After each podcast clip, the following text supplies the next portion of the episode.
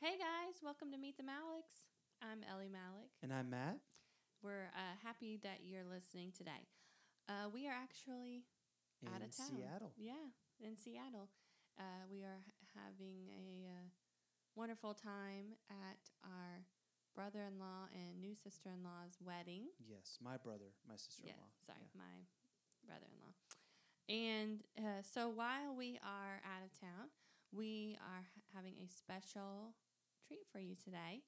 It is one of Matt's, uh, one of my favorite messages that he's ever preached, actually. Yeah. Are you surprised to hear that, babe? Um, you've told me that you like this one a few Okay. times. It is on the Lord's Prayer, and uh, don't change that dial uh, after I said that because I know the Lord's Prayer is something everyone knows and is memorized, but this is an extremely practical message, and uh, everyone had really great responses to it, and I know you're going to love it and get a lot out of it. So, without further ado, here is Pastor Matt Malik talking about the Lord's Prayer. And I'm honored to be here with you guys today. I'm honored to preach. And recently, God has been taking me through a journey in my life about prayer. I'm going to be honest with you, I'm going to be open with you guys. I've been a Christian since probably six or seven years old. I'm 30, what, five, 34? How old am I now, honey? I remember one time, and I'll joke about myself on this. Ellie said not to make too many jokes about myself, but this one I will tell. Um, one time when I was talking to our youth, I was like, and so at, you know, I'm 29 years old. And Ellie's like, no. 30? No. 31? No. 32? No. I was 33 at the time. So I, I had lost four years. It was kind of embarrassing, but not quite as embarrassing as the, uh, as the, as the gaff we had last time I preached up on this, on the, uh, up on the thing. So, Anyway, God has been taking me through this journey on prayer. I've been, I've been a Christian for almost all my life. I've been praying for almost all my life. But one thing that has gotten me confused, and, and recently I finally just broke down and I, I decided I'm going to find out why we have to do some certain thing in prayer. And, and, and I started asking myself, why do I need to pray? If God's all knowing, if God's all powerful, if God's everywhere, why do I as a person need to pray? He already knows what I need, right? It even says that in the Bible. It says that right before the Lord's Prayer says, um, Do not be like them, for your Father knows what you need before you ask Him. So God already knows what we need. God already knows what's going on, so why do we need to pray? This is coming from a guy that's been a Christian for almost 30 years. Why do I need to pray? And instead of stopping praying because I, I was I didn't know why, I, I decided to do some study get in the Word and, and read a few books and figure it out for myself. And so as a result, you're getting what I got for you guys today. All right, cool. I have a I have two sons. Um, Gabe is barely talking. He's starting to talk more, and then Braden he's talking up a storm. Uh, two years difference there, and Braden he's starting to pray, and sometimes he prays the the weirdest things like. Um, God, help me not be scared of Gabe when he screams. And he's like, it worked. I'm not scared of him when he screams. God, answer my prayer. I'm like, that's awesome, Braden. Um, or, Lord, help help mommy and daddy not be mad at me when I do something bad. And uh, and we, we and anyway, we would stop yelling at him for a while. So God actually answered that prayer. Uh, we, we took a different approach at disciplining him. Anyway, um, but sometimes kids pray the funniest things. Have you noticed? Here's one Dear God, this is not stuff my son prayed, okay? Dear God, do you draw the lines around countries? If you don't, who does? Who makes the borders? Dear God, my grandpa says you were around when he was a little boy. How far back do you go? Dear God, maybe Cain and Abel will not kill each other so much if they had their own rooms. Works out for, okay for me and my brother. Dear God, I heard the moon was made of cheese. Tonight, half of it was missing. Did you get hungry? Dear God, I didn't think orange went with purple until I saw the sunset you made on Tuesday night. That was really cool. Dear God, please take care of my, mo- my daddy, mommy, sister, brother, my doggy, and me. Oh, please take care of yourself, God. If anything happens to you, we're going to be in a big mess. Dear God, if you can't make me a better boy, don't worry about it. I'm having a real good time like I am.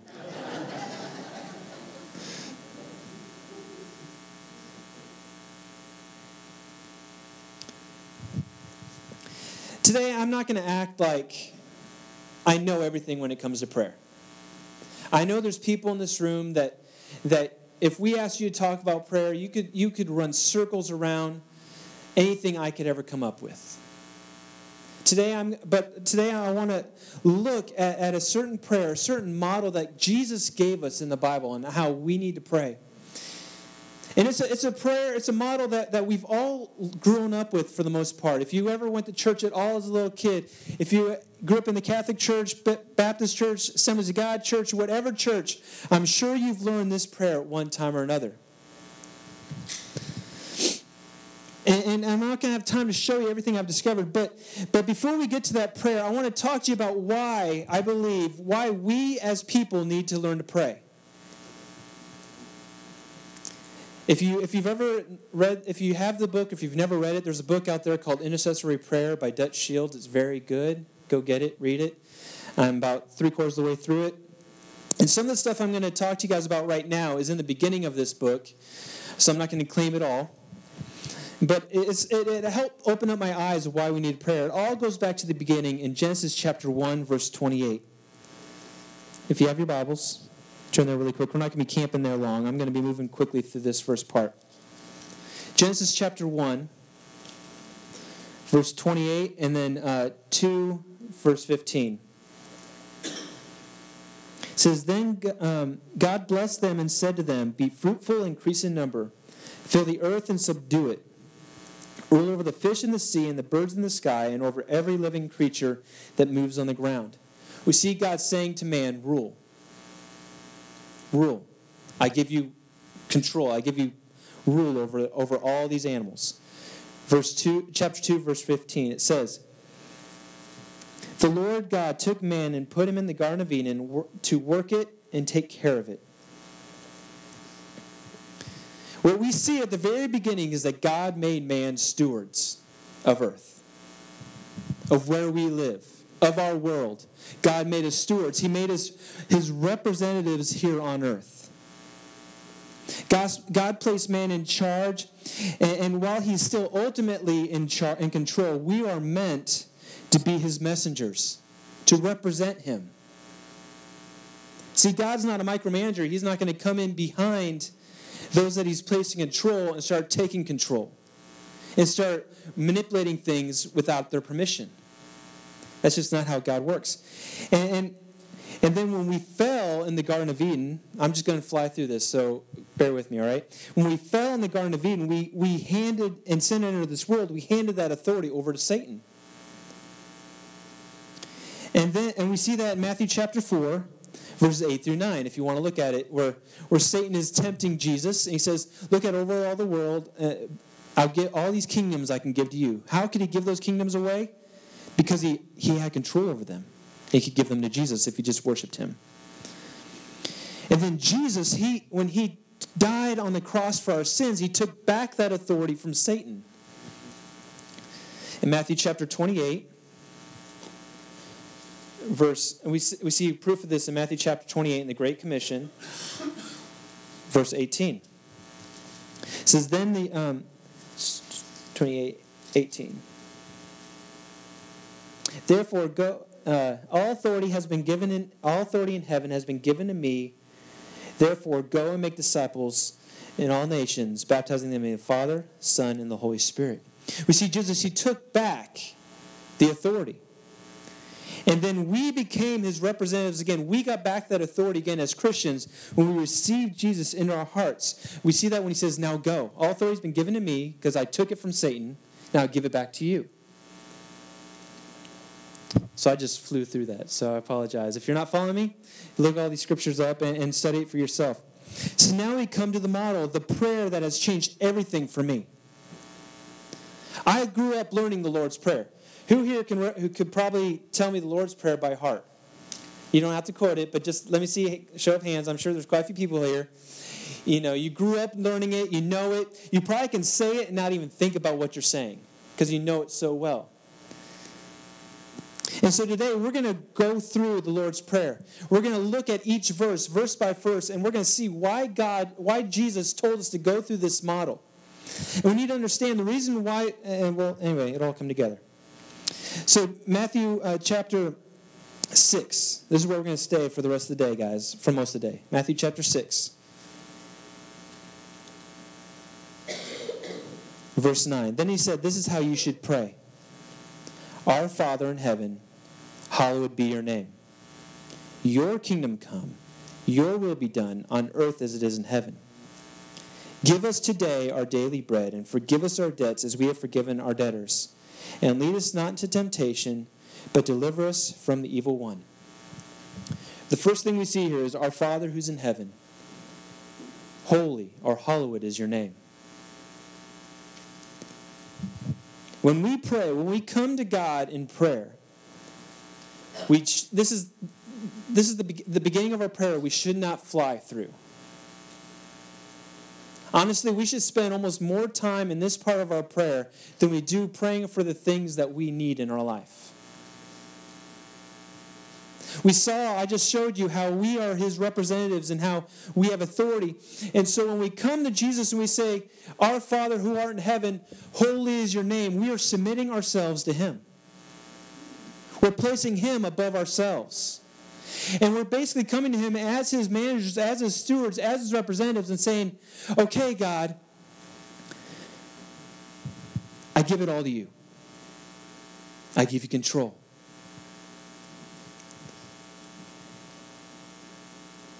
The first thing we need to we need to approach him with honor. We submit ourselves to his authority when we come to him. We say, "Holy is your name."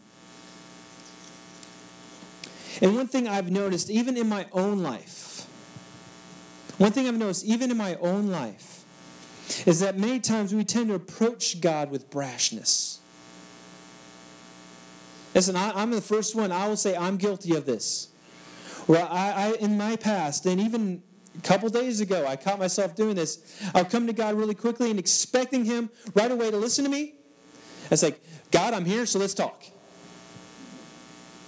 I'm like, I'm like, you know, I'm being brash. I'm being, I'm being, um, I'm being belligerent in how I approach Him. And as Christians, as believers, we need to learn to approach God with fear and with trembling and with honor. We need to learn to approach Him and say, Okay, Father, holy is your name.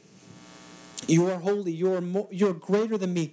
And I don't deserve to be in your presence because of the sin in my life.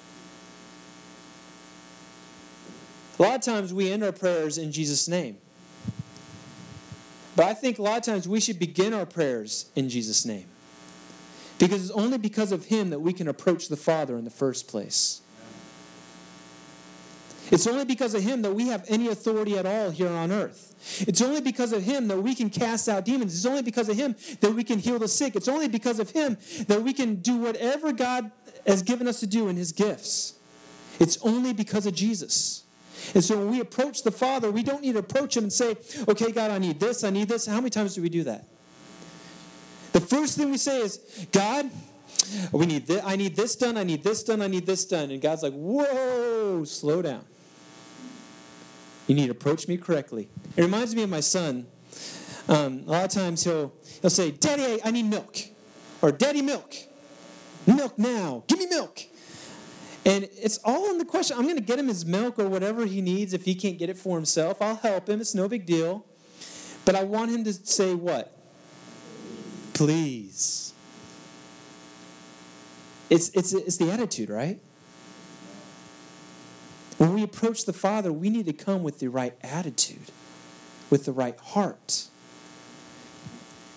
And while the Bible does say that we can approach His throne with confidence, we can only have that confidence because of Jesus. It says approach His throne with confidence, but you can approach His throne with confidence and with humility at the same time. You can approach Him. I'm reminded of the story of Esther. I'm reminded of the story of Esther where she found out that all the Israelites were going to be destroyed. All her, all her people were going to be destroyed. And her uncle Mordecai told her to go to the king. She said, I can't just go to him. I haven't been summoned. He can have me killed, right? She's his wife. Why can't she just go to him? But she had to follow the rules. And, and as the children, as children of God, yeah, we're, he's our best friend. Yeah, he's the lover of our soul, but we need to learn to approach him with honor, just like Esther approached her own husband with honor.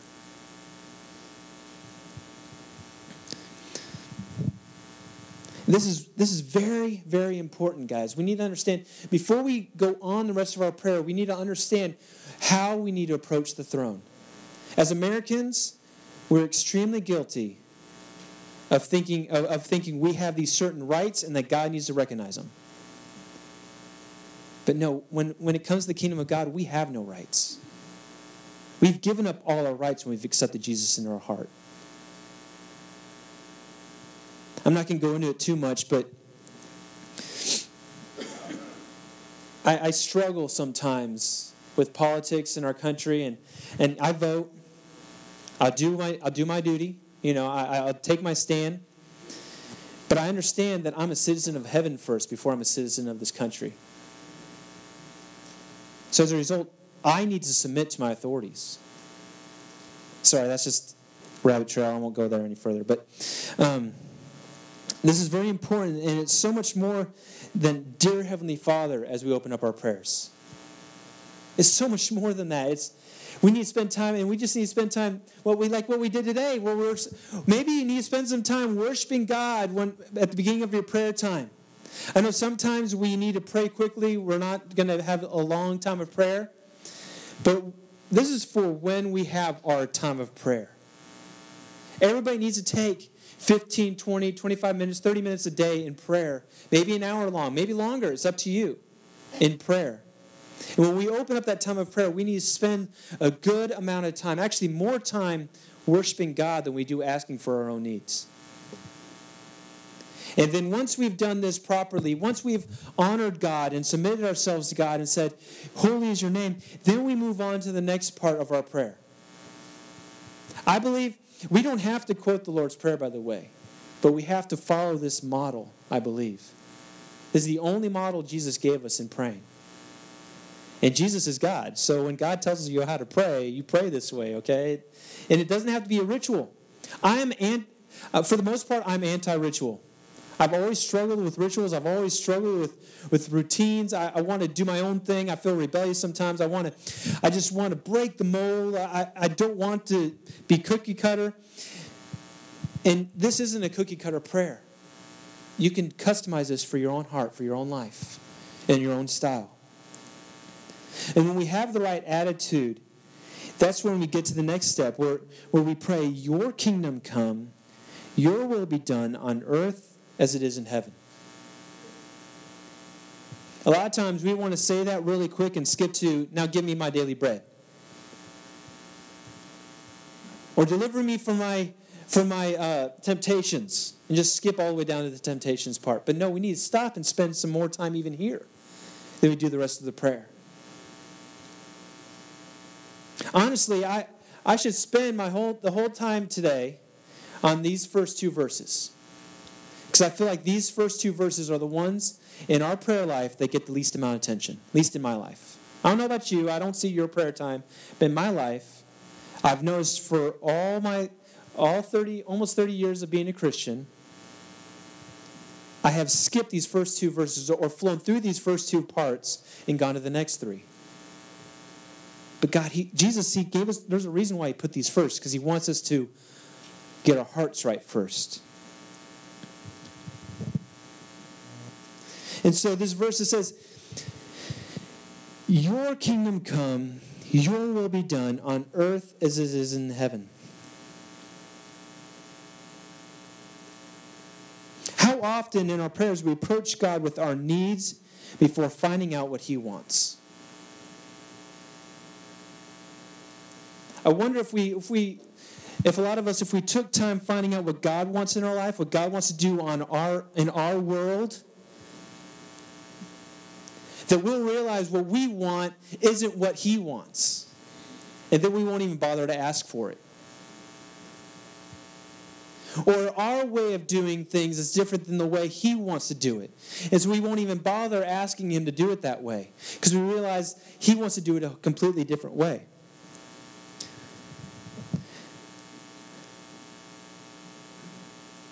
It, it, is, it is imperative that we find out what He wants, what He desires for our lives, for our worlds, for our situations, before we ask Him to change anything.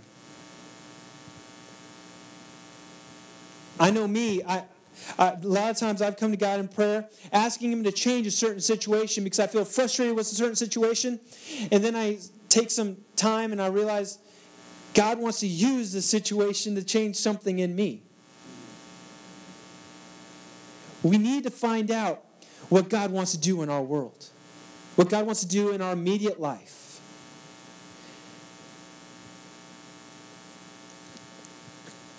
I was preaching this to our teenagers.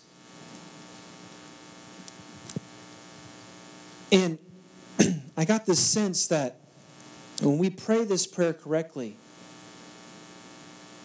we're, we're, we're basically saying, God, we're giving Him permission to do something supernatural in our life. We're trying to get a connection between us and heaven before we ask Him for any of our own needs. And you know, I, have been reading Jeremiah a lot lately. I'm reading Jeremiah a lot lately, and and in Jeremiah, it's a very interesting book. God asked him to do a bunch of crazy things. I haven't gotten to all the crazy stuff yet, but one thing I keep seeing is that God keeps saying to Jeremiah to, to prophesy destruction to Israel and to Judah. While everybody else is, is prophesying, all the other prophets are prophesying victory and, and greatness and all this stuff. And Jeremiah's like, nope, you're going to be destroyed. What if Jeremiah, he decided, you know what, I, he didn't know this Lord's Prayer, but what if he, he decided, you know what, I'm going to pray for victory of Israel? Jeremiah wouldn't have a book in the Bible. He would have been a false prophet like everybody else. But I guarantee you, Jeremiah didn't like what God told him to say to the, to the people of Israel. He didn't like it that his people were going to be destroyed. He didn't like it that his people were going to be held be taken captive to, to Babylon.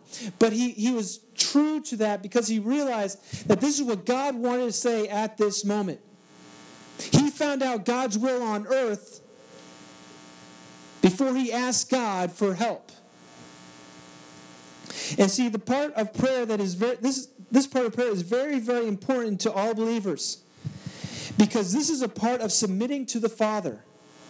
We're acting like Jesus said the Son can do nothing by himself, he can only do what he sees the Father doing when we pray this prayer. We're saying, Father, what do you want to do? What are you wanting to do, down at Schnucks? What are you wanting to do in my house? What are you wanting to do in my neighborhood? What are you wanting to do in my school? And how can you use me when we pray this prayer?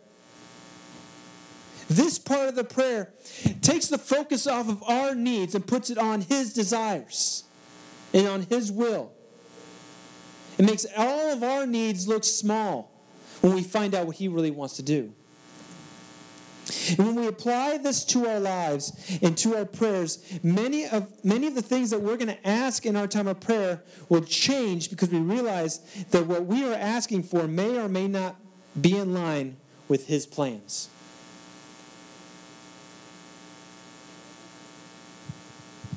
That's the power of prayer. When we realize His plans, when we pray according to His plans, God's going to do what He wants to do. He just wants people that'll stand up with Him and give Him permission to do it in their own lives. You guys, do you guys hear what I'm saying here? You guys are very quiet, and so I don't know if if I'm losing you or not. So.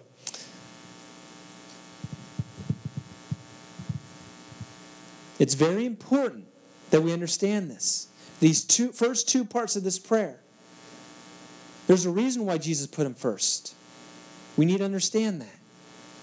When we pray, when we go to Him, when we come to Him, when we submit to Him, we submit to Him in our lives and we say, Have your way in our lives, we submit to Him twice. And then we can move on to the next part. This is the part that a lot of us we like to get to right away. Because we feel like we have all these needs, we have all these things in our life, and we're not trusting Him with the, all these things. And then we get to give us our daily bread. And when we look at it, when we dig down deep to the, give us our daily bread, we realize that we're submitting to God again First, we were submitting to Him by saying, You're holier than us, you're greater than us. Then we're submitting to Him by saying, Have your way in my life, in my world. Not my way, but your way. And then we said, Give us our daily bread. We were submitting to God by acknowledging that we need Him for everything, both spiritual and physical. You could be a millionaire, a billionaire, and you would still need God. And you're like, because God could take all that away just like that. Just like that. If you need proof, look at Israel. Look at the king of Israel in Jeremiah's time.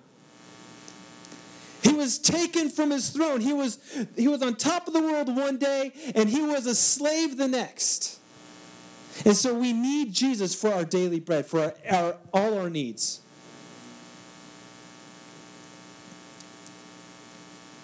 We need we, we have to have our uh, utter dependence on God in our life. Matthew 4 4 says, Matthew 4 4 says, Man shall not live on bread alone, but on every word that comes from the mouth of God. See, not only is our daily bread the food that we eat, the electricity that, that heats up our water, or the gas that heats up our water, or gives us light, or the, gasoline that goes in our cars, that's not just our daily bread, our daily needs. But also, we need to come before Him and, and allow Him to feed us daily. The Sunday morning message should not be enough to feed you throughout the week. It really shouldn't even be enough to feed you on Sunday. It should only be enough to feed you for about a couple hours on Sunday morning.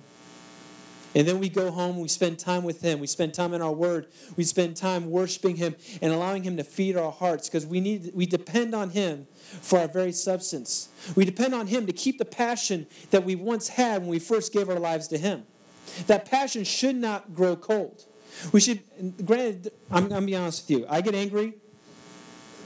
There's times I don't feel very Christian. There's times I feel dry and I feel hungry, and I realize I haven't read the Bible in, the, in a day or so. I haven't spent as much time in prayer as I need to. I'm not perfect. Surprise. My wife could tell you that, that I'm not perfect. But I realize that He is my daily bread, that He is my substance. He is He He keeps that passion going in my life. And once we acknowledge and we submit to Him, saying, I need you for my daily bread, I need you for my spiritual well being, I need you for that food I'm going to eat today. Thank you, God, for this food that you've given me, that you've allowed me to make money so I could buy, so we could feed my family. Thank you for that. We need to trust Him for our weekly paychecks. You never know if your company is going to go belly up and you're not going to get your next paycheck. We need to depend on Him every day, every week every for everything. And then once we do that, then we move on to forgiving our others as we have forgiven ourselves, as we have been forgiven.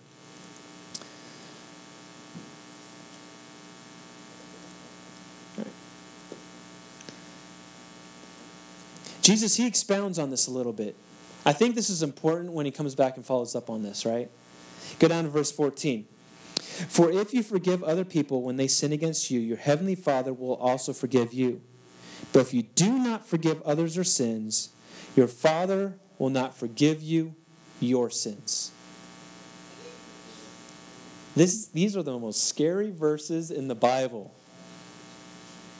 So you're telling me, Jesus, that even though I've accepted you in my life, that I have to forgive other people for wronging me, or else you're not going to forgive me? What the heck? That's not fair. Why should I have to forgive these other people? They were mean to me. They punched me in the face. They slashed my tires. They, they made fun of my Nebraska Cornhuskers, whatever it is. They offended me. Why? I should harbor this. I, it's my right to be angry with them. Boy, this, this deserves a message all on its own. Because as Christians, we struggle with unforgiveness. We hold, I bear, uh, there may be a few people in this room that are offended by me for some reason that I don't know. I step on toes sometimes. Sometimes I forget to shake somebody's hand. Sometimes I forget to be perfect and I offend somebody. I understand. But listen, you need to forgive me if you want Jesus to forgive you. And I need to forgive you if I want Jesus to forgive me. No matter, listen, you could be almost perfect the rest of your life, and if you hold one grudge until the day you die, Jesus cannot forgive you for one sin that you did. That's scary to me.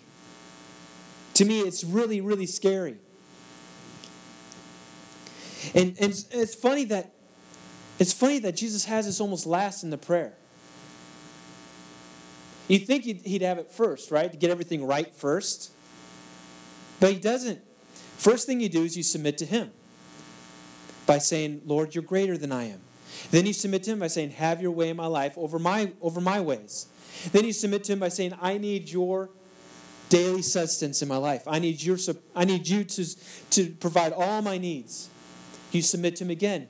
Now you're saying, Now, God, I forget, I forgive these other people. Now, please forgive me. You're submitting to him again. By this time, honestly, by this time, hopefully you'd have already forgiven some people. This guy may have shown you how to do that earlier on. But we need to go through and make sure that we forgive others. Matthew chapter 18, verse 21 through 35 tells a story about two servants. One servant uh, owed a huge debt to his boss. A lot of you probably know this story. I'm not going to read it, I'm just going to give you the Cliff Notes version. But read it for yourself. It's a very good story. One servant, he he goes to the, to, the, to his boss, and his boss is he's like, "Listen, you owe me a ton of money. Let's say a million dollars, just for just just to put in our money's eyes." And and the guy's like, "I can't pay it off. I can't pay it off. Please have mercy." He's like, "All right, I'll forgive you this debt. You go, you're fine." He goes out. He finds somebody that owes him a thousand dollars. The servant that just been forgiven a million finds somebody that owes him a thousand. And he, and he goes up to like, he grabs hold and says, Give me my money. He's like, I, I don't have it. Forgive me, help me. And he goes, No, no mercy for you. And he throws him in prison, in debtor's prison. Well, the boss finds out about this and calls him back in. He says, Listen, I forgave you a ton, and you couldn't forgive this little bit. And he had him and his whole family thrown into jail because of that. Listen, we need to learn that we need to forgive those who have debted against us. It's very important. And we got to we got to spend time in prayer doing that.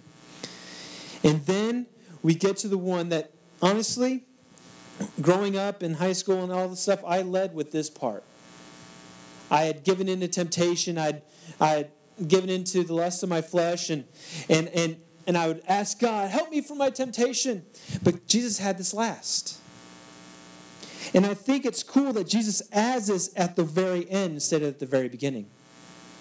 After we submit to his authority, submit to his way of doing things and his plan, submit to him for our daily spiritual and physical needs, submit to him for forgiveness, it should make freedom from temptation so much easier. Because we've already submitted to him in every area of our life. Freedom from temptation should be so much easier. And for some, it may be things weighing on you the most, but it needs to be the last thing that we address. We need to, because by this time, we are in complete submission to Him. We're in complete submission to Him. And then He'll help us with our temptations.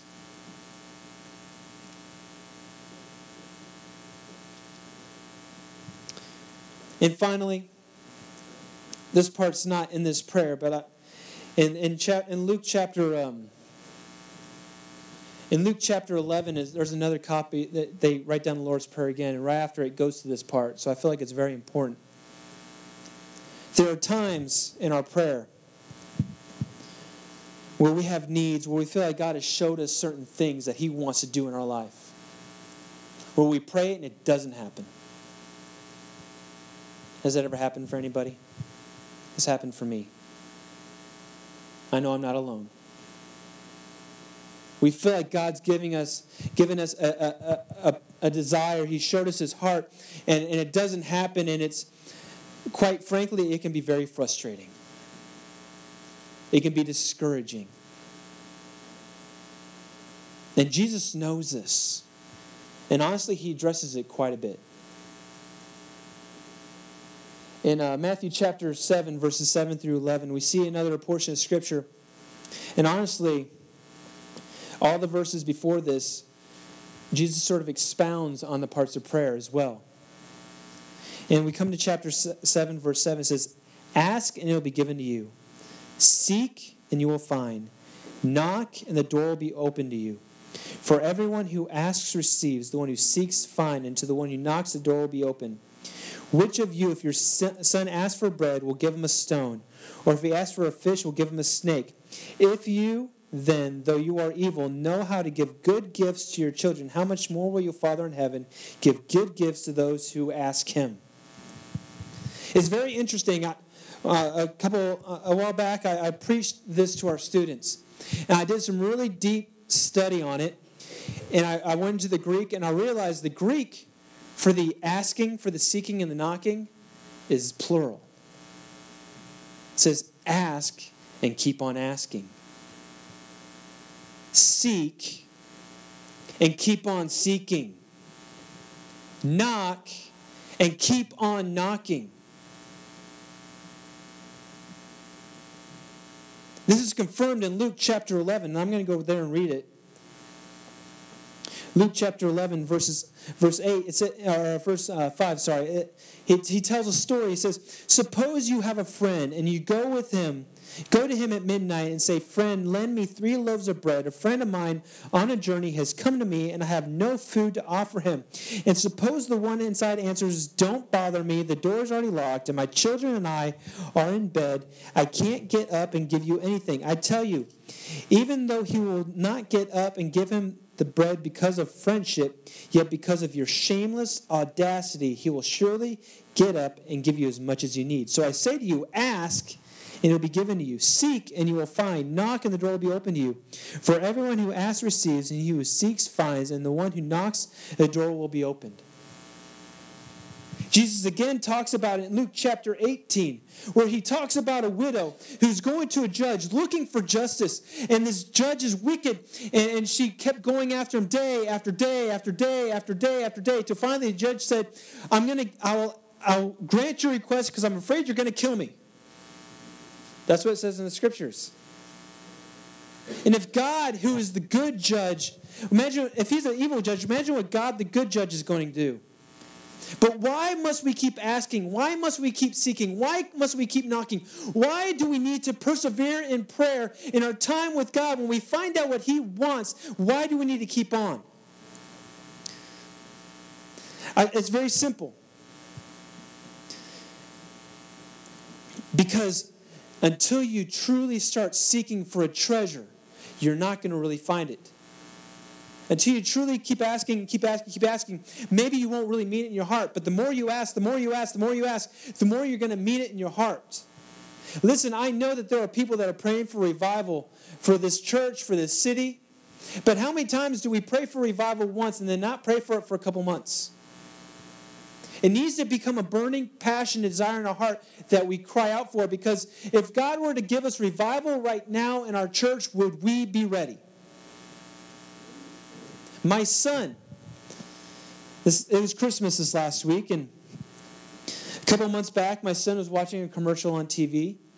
He watches a lot of commercials on TV, but he wants everything he sees on TV for like a minute, and then he forgets about it.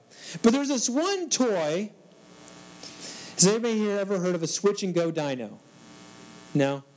Okay, well, it's like, kind of like a transformer that goes from a dinosaur to a vehicle and then vice versa, and it talks and it roars and it makes a lot of noise. And it's kind of annoying. And um, thank God it's got an on off switch. And my son, he saw that and he's like, I want the big blue switch and go dino. Every day, he was asking for it, he was seeking it, he was bugging us for it. And eventually his grandma got it for him. I didn't get it for him. I like life. Anyway, um, but he got it. Why? Because he, he was persistent. When we go to God, we need to be persistent in our prayer. You may have a lost loved one in your family that you feel like God has showed you that they're going to get saved, and you need to be persistent at it. But we need to go back. Let your will be done on earth as it is in heaven. Maybe it's not going to be through you that they get saved, but you need to keep praying. You need to keep seeking God for their hearts. Because maybe somebody in their life that you don't know is going to come along and, and lead them to the Lord. Maybe there's other things in your life, and, and, and, maybe you're, you're up to your eyebrows in debt. And you feel like God's saying, I'm going to help you through this debt. Maybe it's going to come a, a, by a way that you don't even expect. See, a lot of times, at least in my life, I'll get something in, my heart for prayer, and I feel like God's given me a promise. And in my mind, I will, I will already work out how He's going to work out that promise. What I found out many, many times is that God's like, that's not the way I'm going to do it. I'm going to do it a completely different way, and I'm not going to tell you how. We need to continue to seek. We need to not lose hope. We need to not lose heart when we pray for things. Sometimes it's going to take years. Sometimes it's going to take months. Sometimes it's going to take weeks. And sometimes it's going to take a day. But God wants to answer your prayers. But we need to be persistent. We need to learn to submit to Him. A lot of us, we may get a, a, promise from God. And we just come to Him and we're just like, God, you already said this, so do it. He's like, Well, excuse me. Who are you? I'm God, you're not. Let me do it my way. That's at least how he talks to me. I don't know how he talks to you guys, but. Um, and we also need to understand that we need to learn to fight for what God desires to do. I talk to our kids about spiritual warfare. And a verse that, that I find very interesting is Ephesians 6 12. Which says, For our struggle is not against flesh and blood, but against the rulers, the authorities, against the powers of this dark world, and against the spiritual forces of evil in the heavenly realms. I think about Daniel. I think about Daniel when he when he prayed, when he found out, when he was reading Jeremiah, and he realized that after 70 years, his people were going to be set free. And so he started fasting for, and, and started fasting for deliverance of his people. And it took it took a while, I don't remember exactly how long, for the angel to get to him. There was warfare going on. Listen, we need to fight. We need to learn that we need to fight. We have to do our part on our end.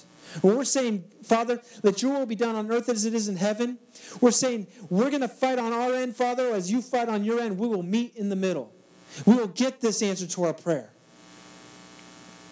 And the power of prayer comes not when we are demanding of God, but partnering with God, grabbing hold of Him, grabbing hold of His desires. We need to partner up with God in our prayers.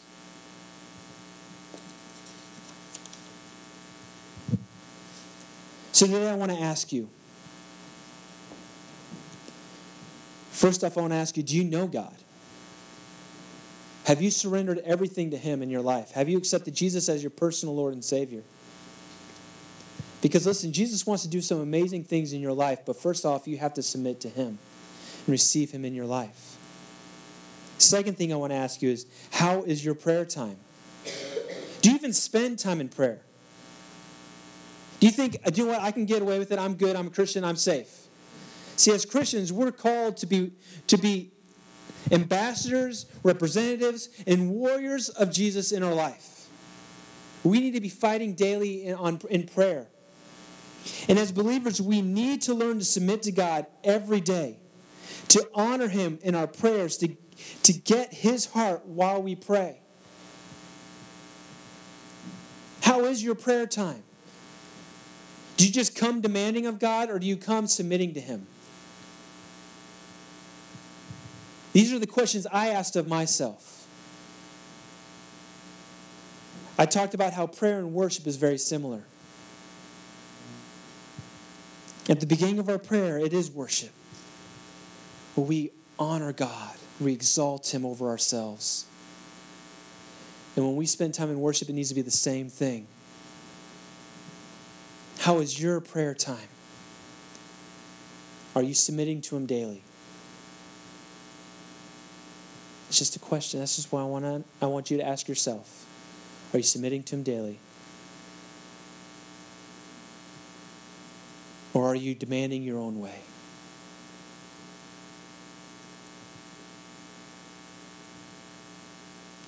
I'm not going to have an altar call today. I'm not going to say, come up here and, and submit to God. I'm not going to do anything like that. Because listen, I believe that the only kind of submission that will truly stick is the stuff that we do in private. In our private times, as we as we go through the Lord's Prayer, I want you to look at the Lord's Prayer differently. Don't just fly through it, but take your time getting through it. Study the Word. Don't take my word for anything I said today. Study the Word on everything I say. If I if I spoke anything that was wrong, please forgive me and let it go. But I want to challenge you. In this new year, I want to challenge you to go deeper in your prayer time. I believe God wants to do amazing things in this church, but it's going to start with prayer. It's going to start with a people who are dedicated to submitting to God every day. Letting go of your needs first and asking God what He needs, what He wants to do in your life. Because He can't do things in our life until we give Him permission to. He can't. It's His way of doing things. I want to challenge you to open up the Word and pray through it while you read it. Ask God how He wants to apply that that you read that day to your heart, to your life, to feed you. And then finally, I want to challenge you to persevere in your prayers. Because one thing that God has shown me over the last couple months when I've been praying about certain things is that there's way more going on than I can see.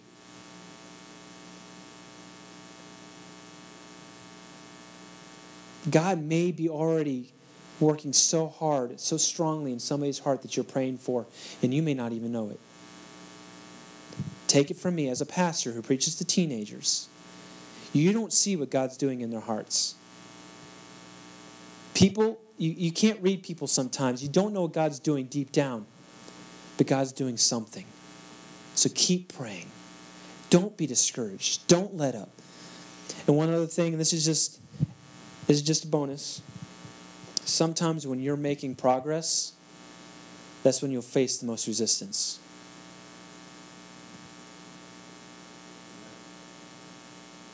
That's when you get the most discouraged because Satan doesn't like it when you're making progress. He sees what's going on in some people's lives that you don't see. So I'm going to ask Tony to come on up and do whatever he needs to do to close us with worship. And I want to pray for you guys. I want to pray for us as a church. Because I believe God, and I told this to our students, I'm telling it to you now.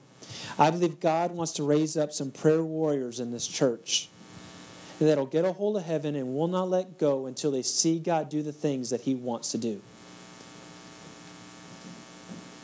Doesn't matter how old or how young you are, God can use you to do amazing things in prayer.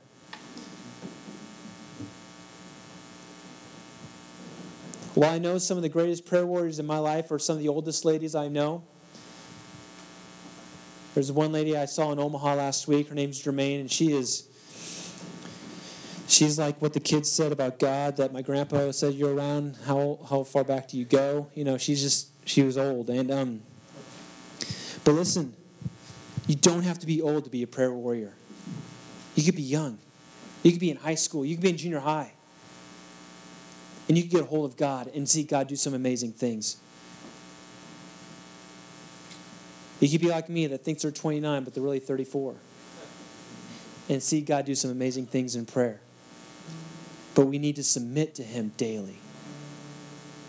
So let me pray for you guys. Let's, let me pray for us. Dear Father, I come before you tonight in Jesus today in Jesus' name come before you and I worship you for how holy you are, for how good you are, Lord. Lord, I submit to you. Oh, we submit to you today, Father. And Lord, I pray that you will have your way in this church. Not our ways, not the ways we think that things need to be done, but have your way. Just like you have your way in heaven, Father. Lord, I pray for those in this room that are struggling that with financial issues and, and other things. They don't know where their next check's going to come from. They don't know how they're going to get the next meal on their plate. They don't know all these things, Lord God. I pray, Lord God, that you will help them to trust you for these very things, Lord. Lord, I pray for those who have unforgiveness in their hearts, in their lives. I pray, Lord God, you help them to forgive those just like they've been forgiven, Father. And Lord God, deliver us from our temptations, Lord. And Lord, I pray, Lord God, that you will rise, raise up prayer warriors in this church. He'll get a hold of your heart. He'll get a hold of what you want. He'll get a hold of you. It won't let go until they see your kingdom come, Father. Lord, I pray for souls to become come flooding into this church because of the prayers of the people in this church, Lord. Lord, I pray for the city to be transformed because of the prayers of the people in this church, Father. Lord, we pray that you will have your way in Evansville, that you'll have your way on the west side, that you'll have your way on the east side, that you'll have your way in the north and the south side, Lord God, that the city will be known as the city of God. Lord, we pray that you will have your way here, Lord. Lord, we submit to you. We ask you for these things. We ask you for these things, Lord God. We see only you can do them, Lord God. We don't have the power. We don't have the strength, but only you do, Father. Father, I pray for this congregation, for our church, Lord, that you will stir in our hearts a desire to pray, a desire to get a hold of you, a desire to seek you, and to not let go of you, Father.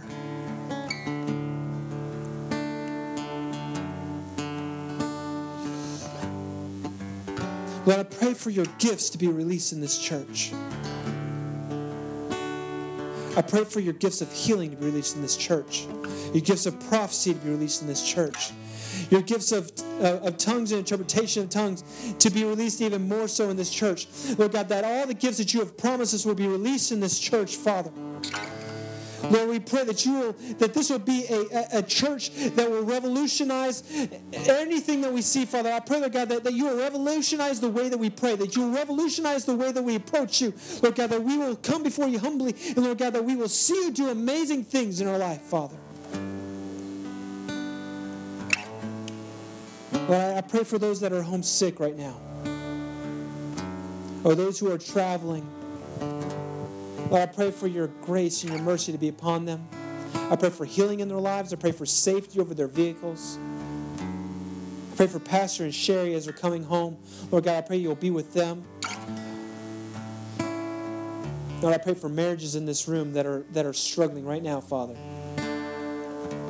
I pray for healing in those marriages, Lord. I pray for reconciliation I pray for forgiveness. Lord, have your way. In Jesus' name I pray. Amen.